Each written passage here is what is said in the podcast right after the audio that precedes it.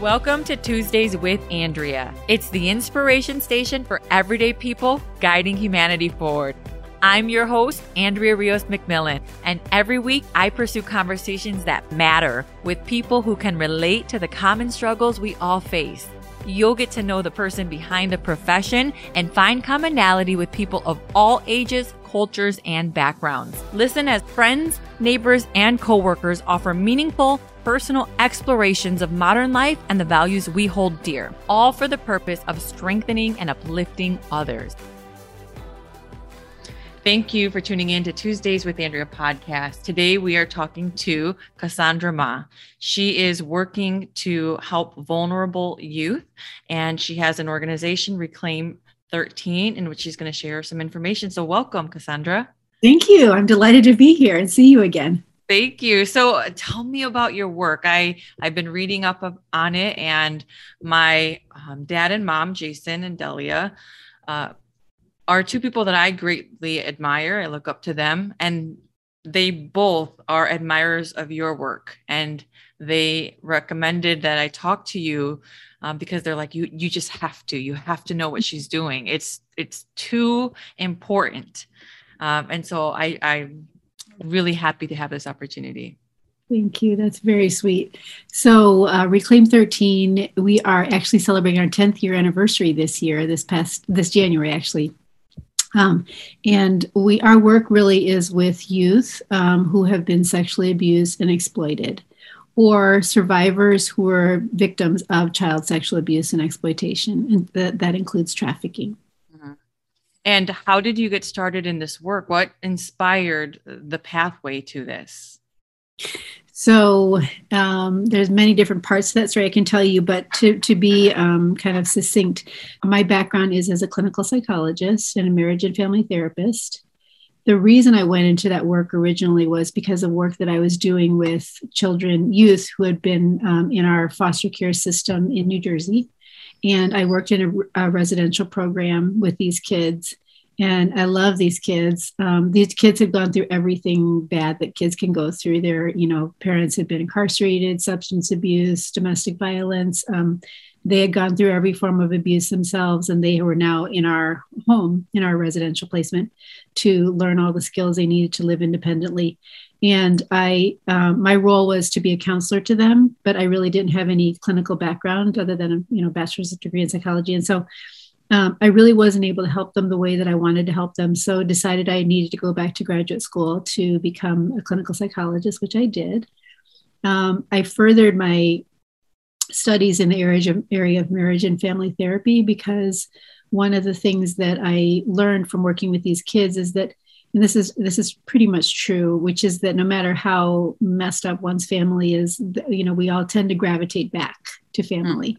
and so um, so i my my goal was to be able to work with families with young kids so that they could grow up in a healthier environment. If they were going to go back to these families anyways and my goal was to be able to help them grow up in the healthiest possible family. So i and that path ended up taking me to the family institute at northwestern where i worked for many years um, as a marriage and family therapist and work with kids and families and trauma. And I love that work.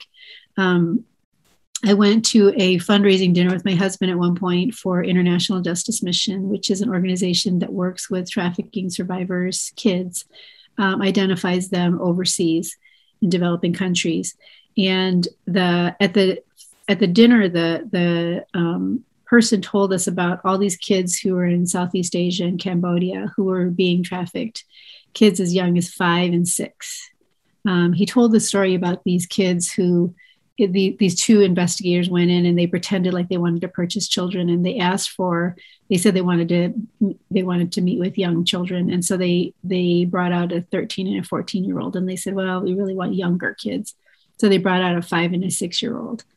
Um, and I, I, just just the whole story about that um, just broke my heart. And so I I left that dinner um, and I went to work the next day, which is up in Evanston. And I remember looking at the clock and thinking, it's 9 a.m. here. Um, I just heard about these kids who had gone through it, just were about to go through this night of hell in 9, at 9 p.m. in Southeast Asia. And um, I, I, everything that I was doing just didn't make sense at all. And so I learned that the kids that were the most vulnerable in our country are the kids who are running away from home. Um, and so I would ask all my friends, including our, my law enforcement friends, where are these kids in Chicago? I would drive up and down the streets of Chicago looking for these kids. Um, and You're just driving, just driving to drive my car, looking, looking, looking at all the places, the train stations, the bus stations, all the places where these kids were supposed to um, be running away to and I never did find any kids doing that. But I also found out that that was actually not legal. so you're not, you're not supposed to harbor fugitives.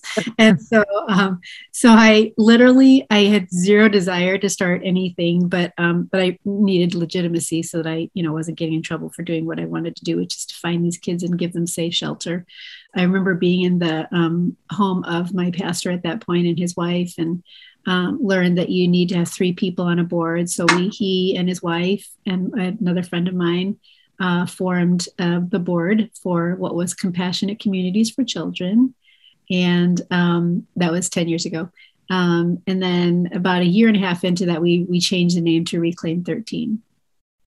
And so, how did that meeting with your friends come about? Like, hey, here's this initiative. This is a need. And do you want to join me? no, it was just really as simple as this, the statistic that everybody was saying was that um, upon running away, two thirds of kids running away can expect to be approached by traffickers within 48 to 72 hours of running away. So, in my simple mind, I thought, well, God has a GPS coordinates on these kids. We can meet them before that 48 hours we can we meaning the good people who care about these children can get them to safety. And then they don't they won't ever have to go through what many of the kids go through. And so it was kind of as simple as that. Honestly just you know we just got to find these kids faster. So within 48 hours. That was is, that we were told yeah the traffickers will find these kids. And how? so how do they find them yeah so uh, unfortunately these these people are very um good. I, I don't want to give them credit but um unscrupulous in finding kids who are vulnerable. You know they uh, at that point in time we were thinking of the bus stations the train stations. Now it's on the internet finding kids who are vulnerable and looking for somebody who cares about them thinks they're they're beautiful you know things that all all teenagers want to hear. Um, so now it's kind of shifted a little bit more online. But um, there was there was a study once and i talk about this oftentimes when i present that if all of us were to be given a picture of a crowd of children all of us can spot the vulnerable ones. But it's so it, so we're all pretty good at this skill. You it's mean what, all of us like you as a professional? and no you and me any of us. Any of oh. us can look at a picture and kind of can, can, look at a scene in a playground and kind of kind of see who are the vulnerable kids. You know the ones who are alone the kids are kind of looking down. down quiet shy yeah, though all of us are good at that, it's what you do with that knowledge that differentiates those of us who are trying to help versus those of those people who want to prey upon them. It's it's taking that knowledge and using it for good or for evil. Really, it's as kind of as simple as that. And so, so I figure that we we should be able to do this. And kind of to this day, it's it it seems somewhat simple, but I, I realize it's not quite as simple as there are good people in the world who care about children. And if we can wrap our love around these kids, especially the kids who are prepped from homes that are not, um, they're not getting the love that they need, if we can all just kind of wrap around these kiddos, then we can protect them in many ways and shore them up from these, the tactics that predators use to kind of get into their lives. So, how do we do that? What do they need and that we can offer? Yeah, that's a great question. So we talk about a Reclaim 13 Forever community. And um, the idea behind Forever Community is, in fact, I just had a conversation with one of our girls about this today. Um, Forever Community means that for the rest of your life, we are people who are invested in your success. We are invested in your life. We are invested in helping you do everything that God's planned for you and supporting you and loving you and being a lifeline for you. And so they know that they are a part of something that's a really a forever thing. We're not here just for the time, the duration of your being in a particular program that we have. You're we're here for the long haul.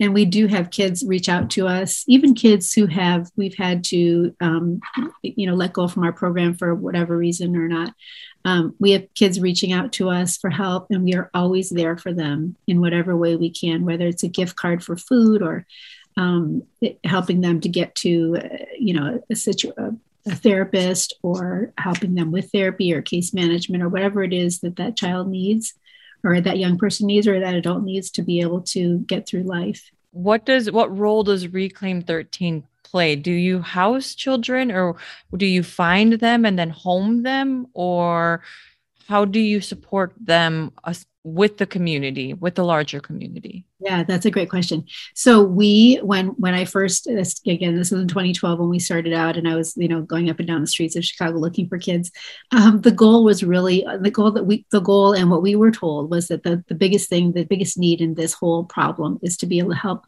house these kids help them to find a safe place away from people who are trying to hurt them.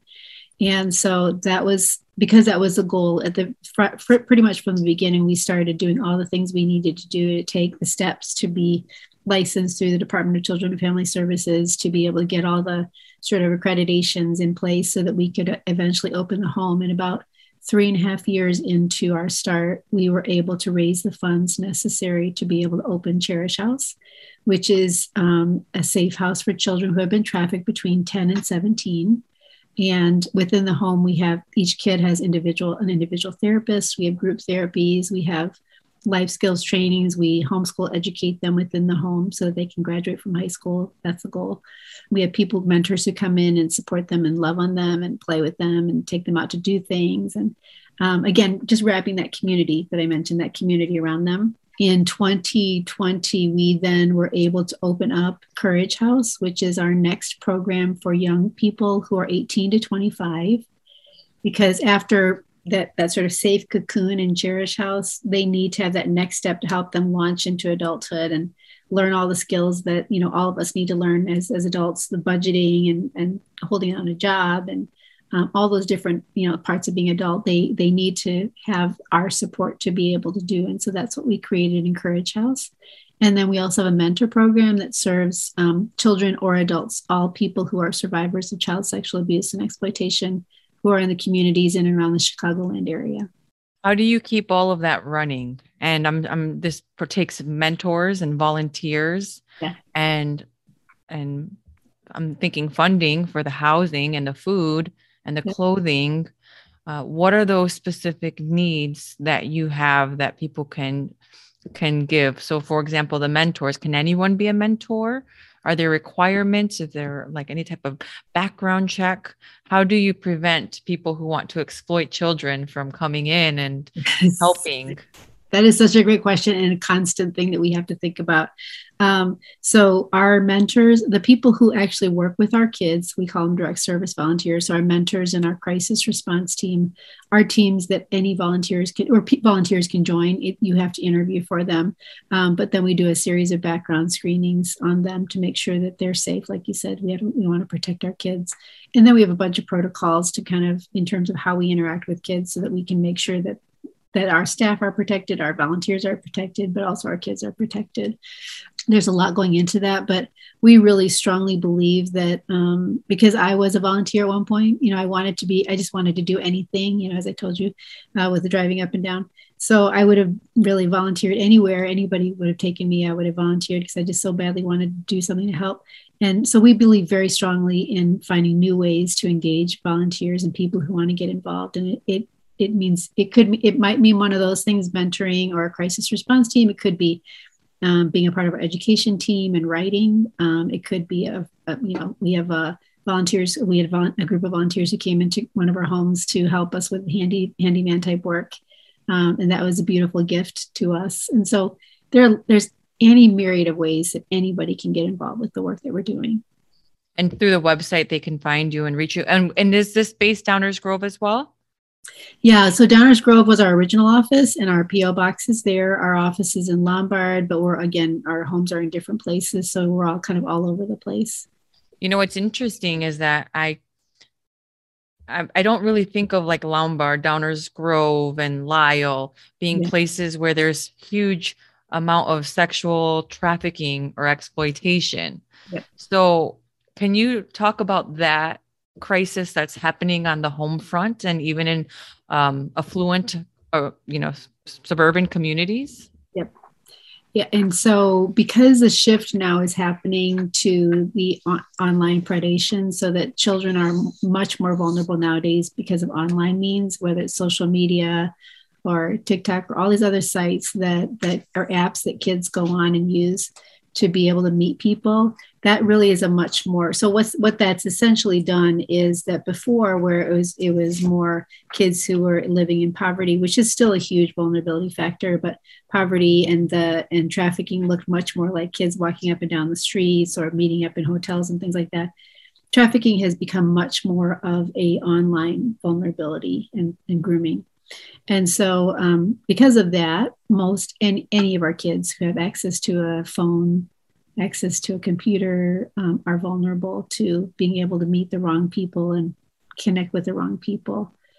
During COVID, there's been a lot more kids reaching out for help um, because, and families reaching out for help because their kids are running away or because of, and, and unfortunately, what you have with COVID is that you, before, particularly at the beginning when we had people more locked in, um, you have a situation where the, the family situation is much more amplified. The dysfunction, if there's dysfunction, it's much heightened because the family is together. You know, yeah. we can't go to many places.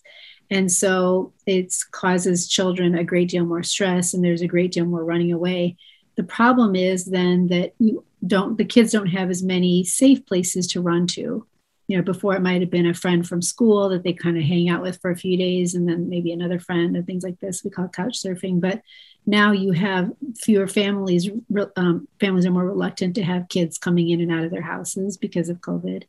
And so you have a recipe for disaster because then the only places that these kids can go to when they need to leave their home or want to leave their homes is unsafe places or people that maybe they just met online and they pretend to be a nice person and it turns out that they don't have great intentions. And so um, it is a recipe for disaster in, in many ways and many more kids are more, more vulnerable because of the situation that we have now in our world. Is there any piece of information that you can offer for maybe um, a parent who wants to become more aware of this or maybe a teenager or a child um, about ways that they are being uh, vulnerable ways that they they fall into this trap. So you mentioned internet is a big one.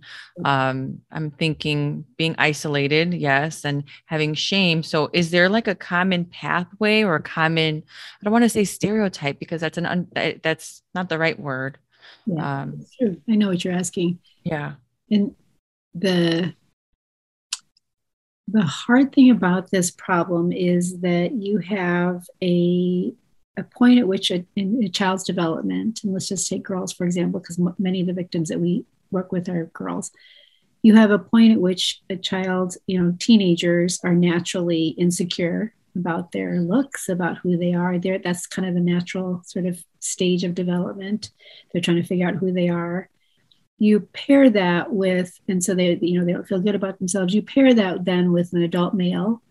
And in our culture girls are so often taught that their bodies their look their physical appearance is what gets them value and gets them attention. You pair that then with somebody who comes along and tells her all the things that girls want to hear. You know you're beautiful you could be a model oh my gosh you're so whatever all the different things that people might men might say.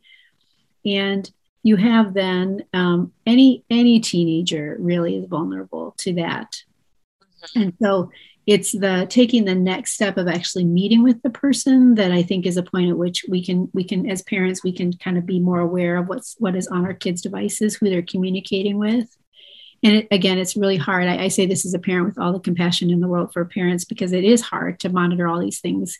There's yeah. tons of apps that that you can hide and there's a, you know it's just a very difficult situation. So the best thing that we we have a, a video that we produce called the path. It's on our website or the trailers on our website and you can you can get it um, from us but that that that video depicts the grooming process that we hope will help children to identify in themselves part of their story so they can they can recognize that before things get too far Yeah, that um, the grooming process. That's the that's the word I was looking for. Yes. Is it just is it just girls? Are boys susceptible to this as well? Absolutely. Boys, yeah, boys are very susceptible to this. It looks different. Trafficking itself looks different, but sexual abuse, you know, we hear all these stories in the media nowadays of of coaches and teachers, and so boys are boys are also vulnerable to to predation as well. And how do you get these youth to open up to you and to trust you and to share their most shameful, like terrifying moments? Yeah. So my I'm on kind of a push this year um, of really helping kids to be able to feel safe to share this and not feel like it's their shame to bear, because like you said, I think that's exactly what happens. Children bear the shame for what is really not theirs to bear. It is really the shame of the person who thought it was okay to do this to a child. But because children bear sort of hold on to that shame, they feel like they can't share that. So we're really Reclaim 13. We're really always trying to think of how we can make this more of a a normative conversation that we can have with one another and we can share. We have a lot of survivors on staff and so we really believe it's important to kind of put that out there and to be able to say, look, as examples, that you, this is something that you went through, but it does not have to define you. You can reclaim, we call them reclaimers, you can reclaim your life. Your identity is not in your victimization. Your, your identity is in the, the beautiful story that's going to come out of that. And we have so many stories of that um, to be able to tell that that's kind of our goal this year so that so that kids can know that this is not the end of the story. So, what are some of those critical, like, um, pieces of reclaiming that for them? Is it education? Is it skills? Is it jobs? Is it uh, friends, a religion, or faith? Yeah, you know, it's interesting because all those things they need the skills, the training, and all those things. But the biggest thing that kids need, if you think about it from the standpoint of a child, that when a child is victimized by an adult, what happens in the child's mind is that she or he starts to associate that relationship with what adulthood looks like. This is what adults are like. Adults are people who hurt you. Adults, adult child relationships are ones that consist of scary moments of being hurt physically, emotionally, uh, being betrayed. All these different dynamics are what children become come to associate with adulthood and adult child relationships. And so, um, you know, I, I, heard this said once in church that, you know, be, that God's plan is so that when brokenness comes through people, that healing also can come through people. You know, he could snap his finger and make everybody all better, you know, who's gone through some sort of childhood trauma, but he somehow weaves us into the picture, which is really a cool thing for us. You know, being that community to be able to be a part of somebody's healing story is is such an awesome privilege and humbling privilege but that is what we all get to do. We can be those adults who don't look the other way who don't say you know when a child tells us the stories many of our kids have, have been told when they've finally disclosed this to family members they're told that didn't happen don't talk about it. All the things like you said that cause a child to feel further shame we can be a part of saying you know what? That wasn't your shame to bear honey. That was that was that that is a beautiful thing. You survived. And look how you retained the beauty of who you were created to be. And look how this story is going to just like catapult you into the plan of god for you. So that's kind of that message to me is the most powerful part of healing. I love how you said we can be the adults that don't look away. Yeah we can be the adults that are part of their healing mm-hmm. because it's true i mean sometimes it's it's very sad to think about all of the misfortune and all of the the hurt and the pain that children do experience um, we as adults and people have the opportunity to change that and to mm-hmm. help that yeah it's true one time we had a um, our development director she's kind of our fundraiser she came over to the house and she just came to hang out with the girls and we had have lunch with them and, and they, they were asking her what she does and she told them and and they they were astonished that people actually wanted to give to support them and help their healing. And it was really like it it was kind of one of those surreal moments where you're sitting with these kids and they're like really? People want to do that? And they these are people who've never met them. And so it was just such a mind-blowing experience you know like like, like that emoji. Just for these kids to see that there are people who actually love them who don't ever may may never interact with them but they care about them because they know that they exist in this world. What are some of those tactics that sexual abusers manipulators use to manipulate children? Yeah so like you called it the grooming process we call that the grooming process. And there are um, unfortunately is true with with all the sexual violations for children that um, perpetrators more often than not know the child and vice versa.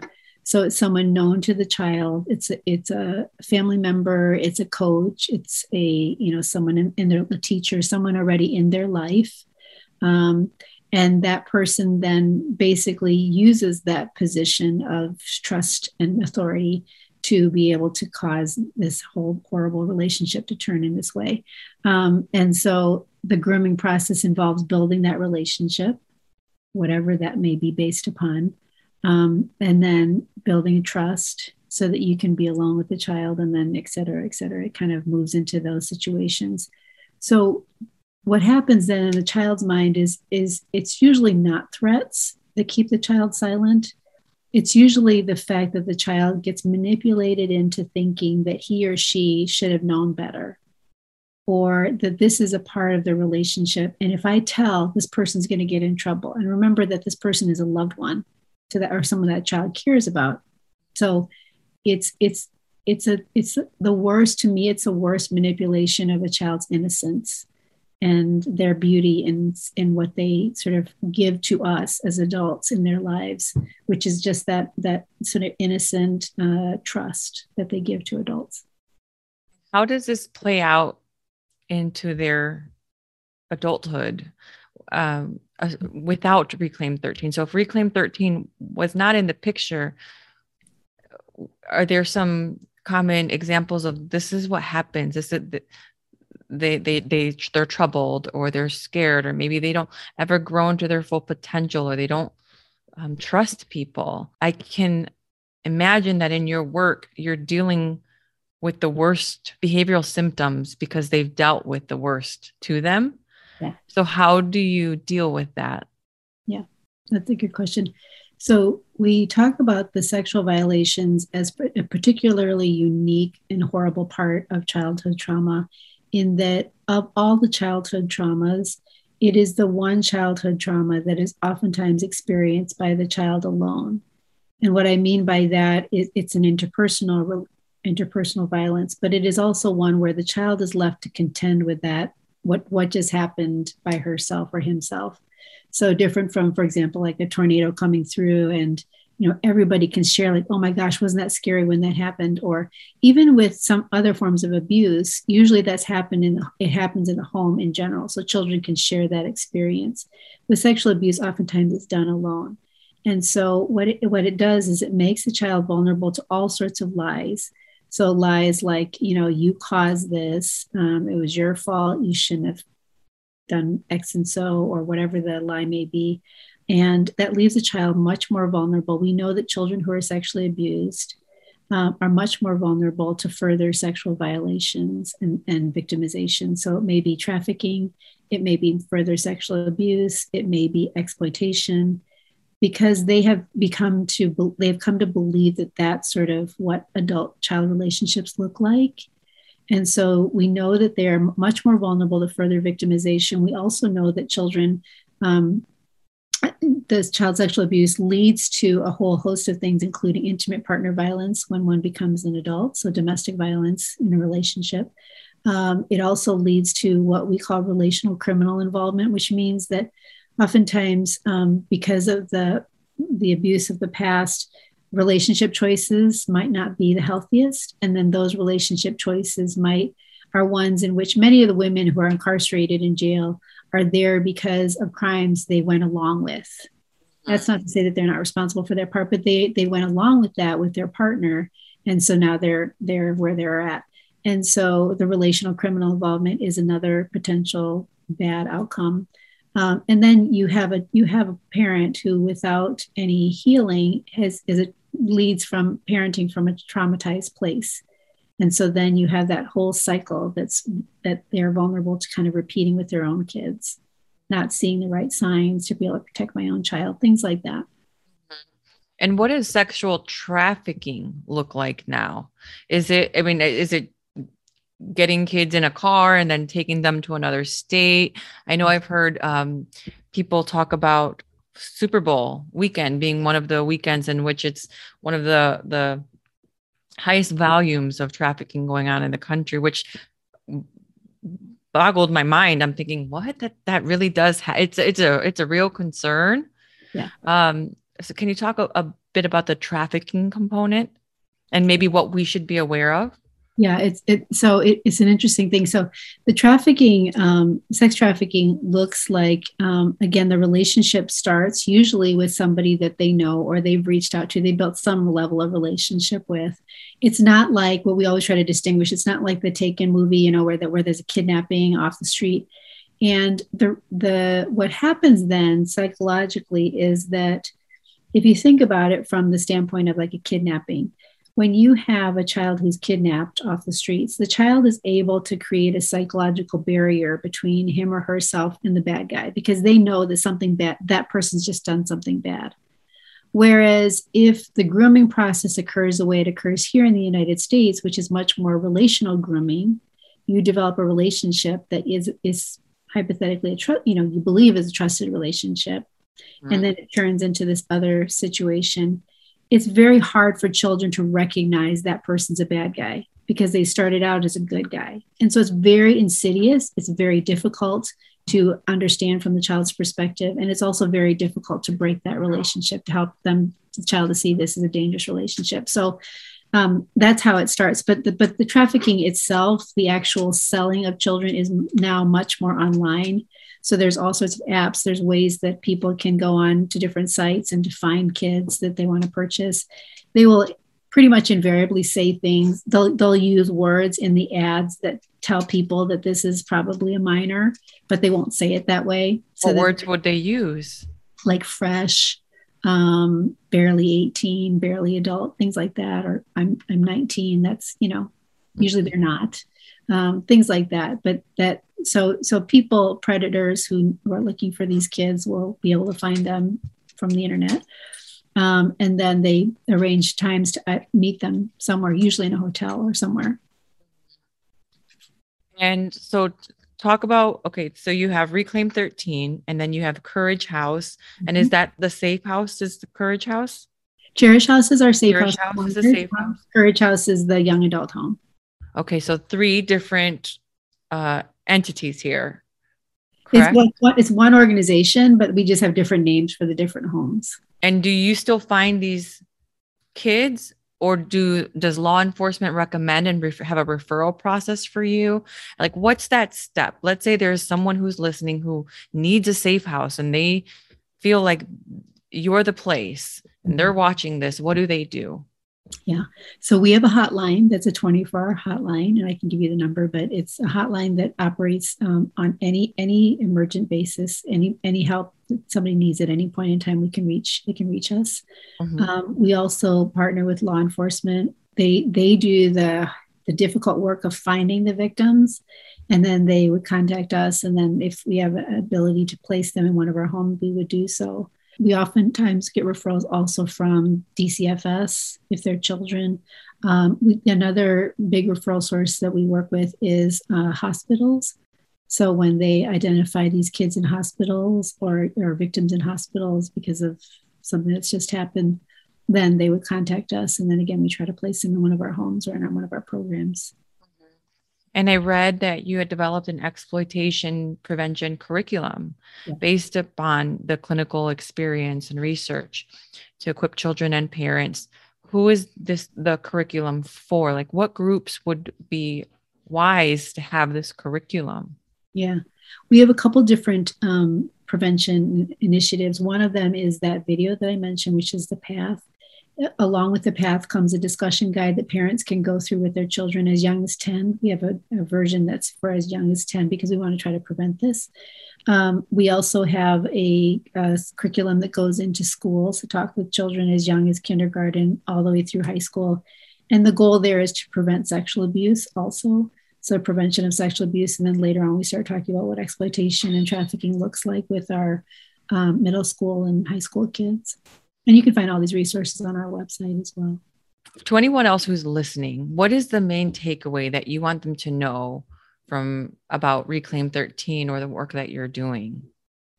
So, I think two things. I would say that these ch- children who are vulnerable to abuse and exploitation exist in all of our communities. It does not matter how beautiful your community is, they exist in all of our communities. And so, the thing that you can do, the first thing that you can do is to have your eyes wide open to the fact that these are kids within your midst. Because when your eyes are open for the signs, or even the sign, just signs of vulnerability, then and you you do something to just care for that child, then that will make all the difference in the world.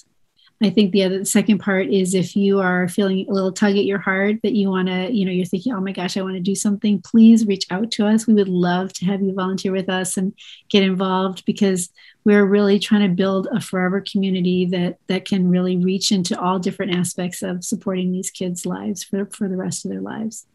Well, thank you, Cassandra. I appreciate you for sharing your work and your story. I want to support in the best way I know how to do, which is which is share your message. Thank you. Thank you for the opportunity. Thank you for listening to Tuesdays with Andrea. There are hundreds of thousands of podcasts out there, and I appreciate you making the time to listen to mine. If you like this show and want to know more, check out TuesdaysWithAndrea.com or please leave a review on iTunes or drop a line in the YouTube comments section. Until next time, please stay kind in your mind, nice on the web, and stay hella hopeful in your heart.